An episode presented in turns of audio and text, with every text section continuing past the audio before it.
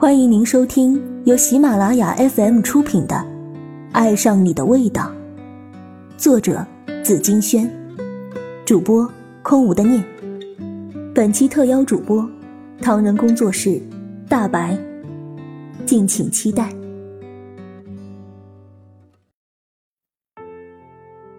第五集，那时的你是最好的你。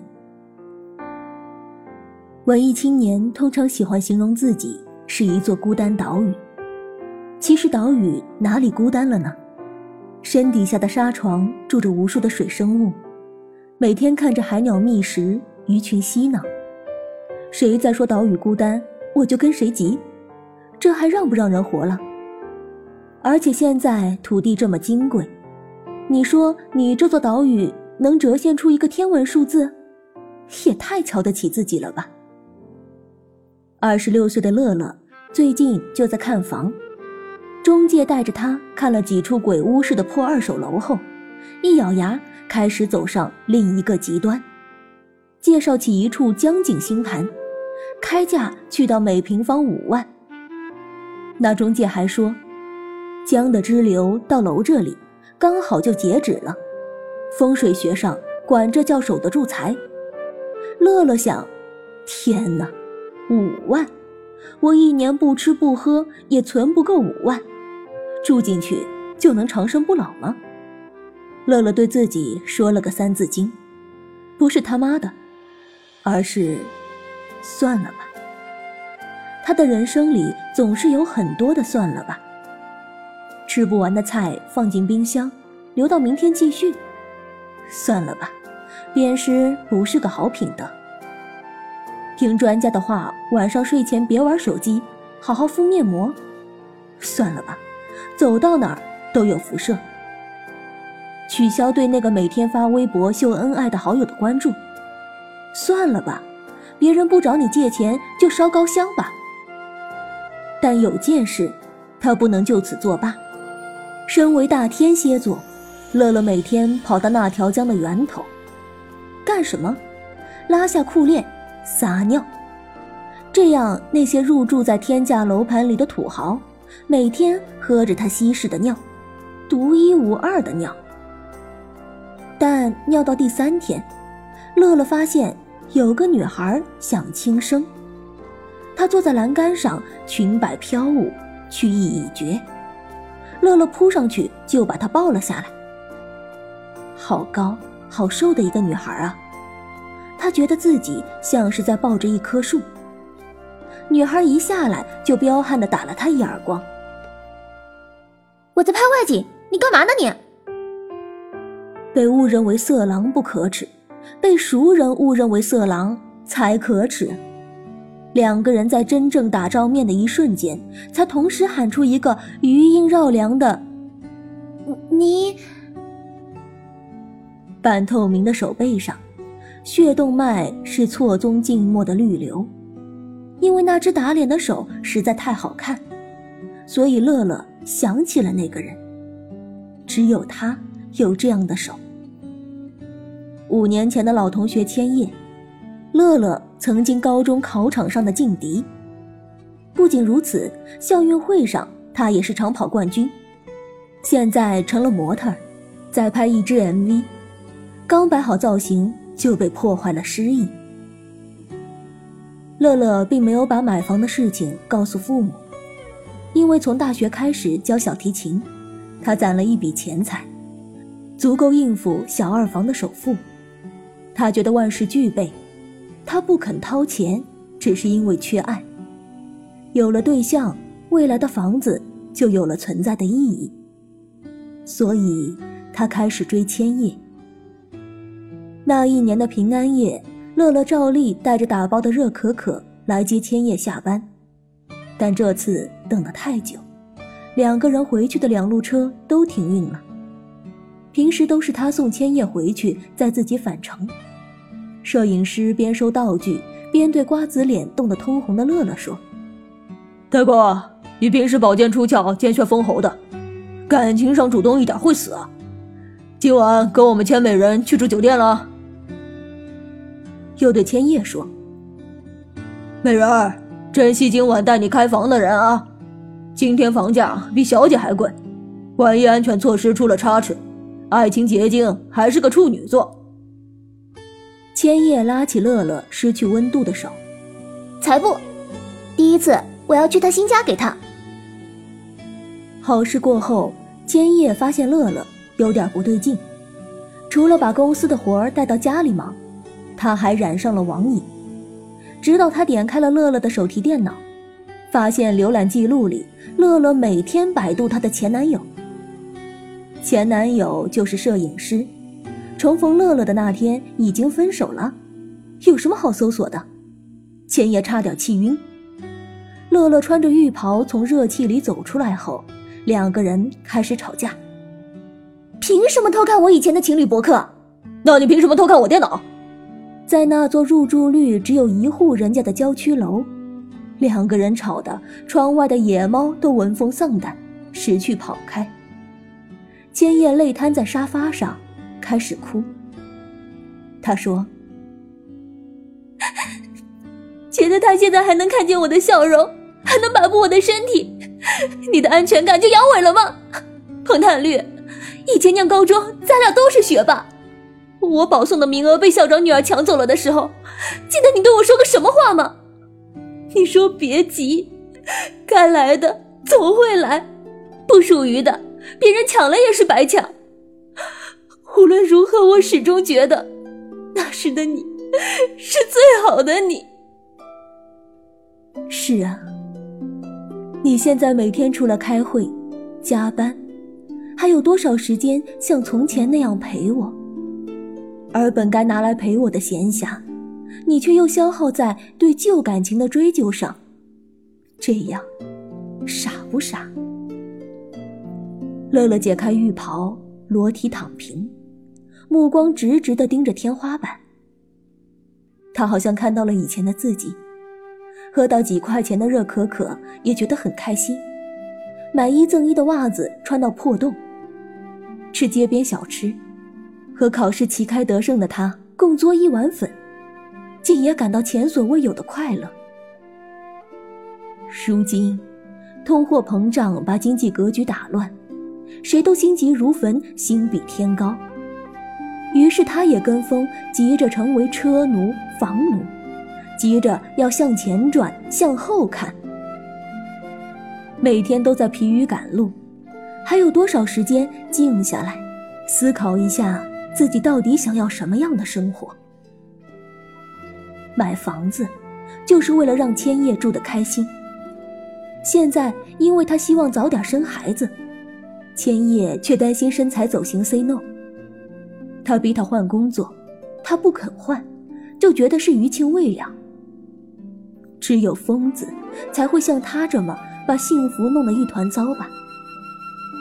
其实又何止一个乐乐，多少人都在拿爱的名义干着让爱折寿的傻事。乐乐惊坐而起，因长时间办公，镜子里长了老茧的屁股像一只葫芦，镜子里反射出床头灯金茶色的光，在光里这只屁股走过去抱住千叶。他依旧又高又瘦，可乐乐觉得他像是一只猫。他吻着千叶的头发说：“我对你的感情是纯棉的，吸再久也不会起皱。”千叶没有听到这句情话，他收了东西离家出走。这一切发生在梦游症的乐乐那里。没有风度的较劲，让热闹变成寂寥。白色马克杯已经空了好久好久。起风的日子里，让我再为你泡一杯热可可。彭坦绿开始全城寻找古千叶。这个故事告诉我们：一，学会接纳不完美的自己和别人，学会收纳那些无所适从的消极不安，因为不完美和不安原本就是人生一个重要的组成部分。二，一克花蜜吸引的蜜蜂比一公升水要多得多。做一个质感独特的人，比普通的泛泛之辈总能吸引更多的关注，同时也在别人记忆中留下浓墨重彩的一笔。三，破坏关系最简单的方法就是放弃信任。最实在的聪明人应该舍得敞开心扉，去爱，去闯，去浪费，去追，去梦，去后悔。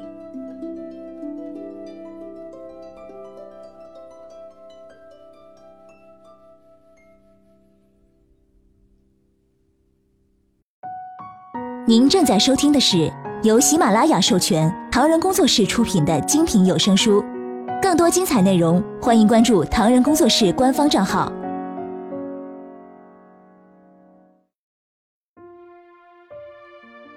安静有时候会很迷惑，前桌娜娜的那台天平到底是更倾向于自己，还是那个弱不禁风的语文课代表尤本善？他对尤本善特别客气友好，超出一般人的热情，对自己总是恶语相向，摆一张臭脸给他看。体育课，安庆调戏娜娜：“你，你这小短腿，八百米肯定不及格吧？”结果人家咬咬牙，跑了前三。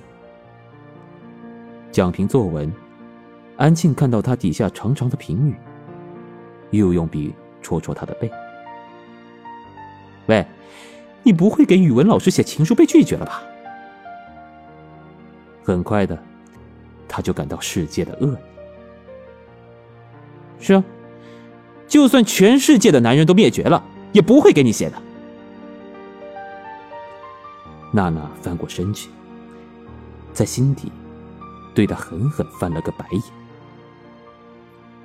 那么，他对尤本善是如何呢？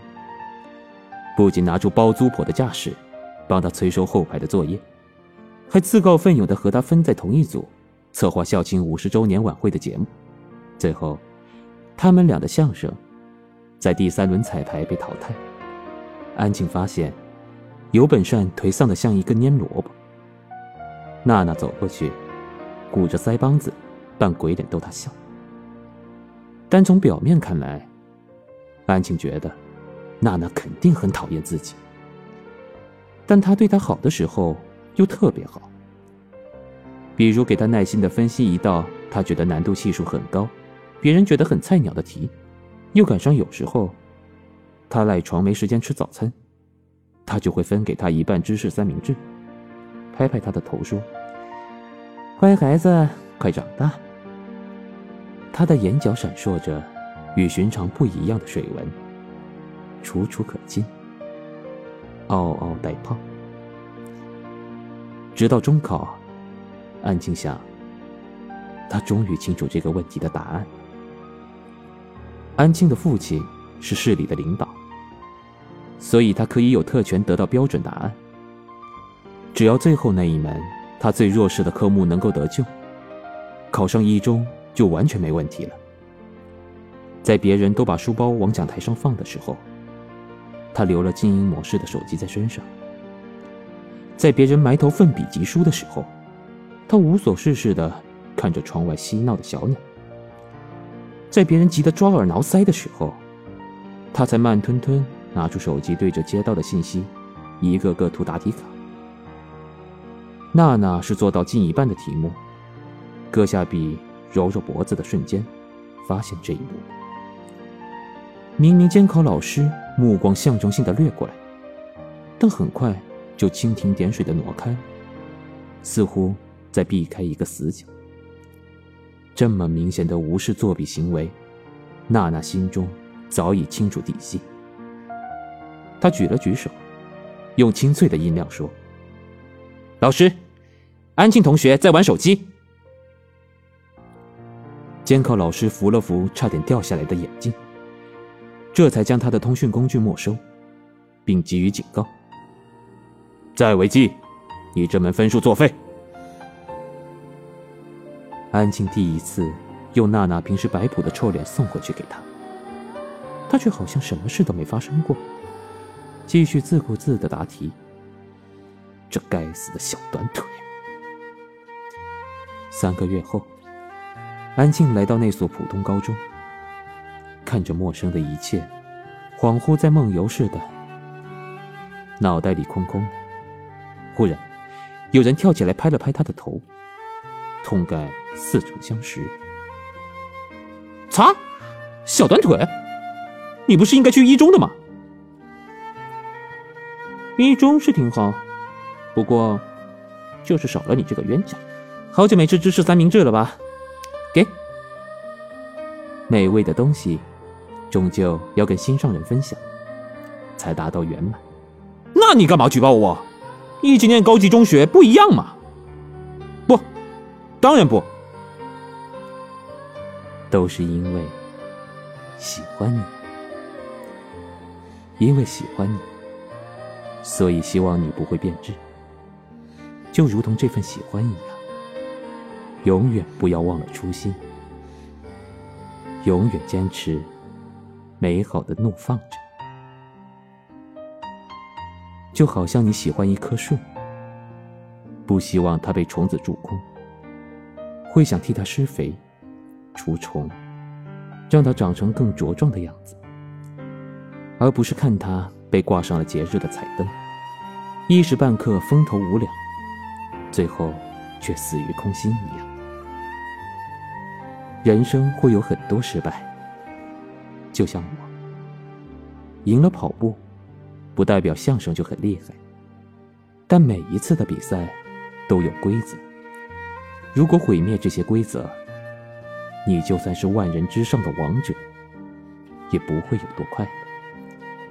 最后兵临城下，你举起白旗会把军底都坐穿。安庆霞，这次才是真正对的答案吧？还是由命题人自己当面回答的？他要的答案从来就不是那套试卷，而是他的在乎和一切。这个故事告诉我们：一，很多人闷骚地暗恋过别人，不敢表白，甚至愚蠢地用出丑的办法引起对方的注意力。这种下场通常都很惨淡，用一句话总结就是：我喜欢你，很久了，等你，也很久了，现在我要离开，比很久很久还要久。勇敢地迈出第一步，或许他会朝你走完剩下的九十九步。二，不是所有的鱼都生活在同一片海里。你觉得没希望的戏码，或许又在勇敢的姑娘那儿又上演了奇迹。人生最遗憾的事就是，轻易放弃了不该放弃的，固执坚持了不该坚持的。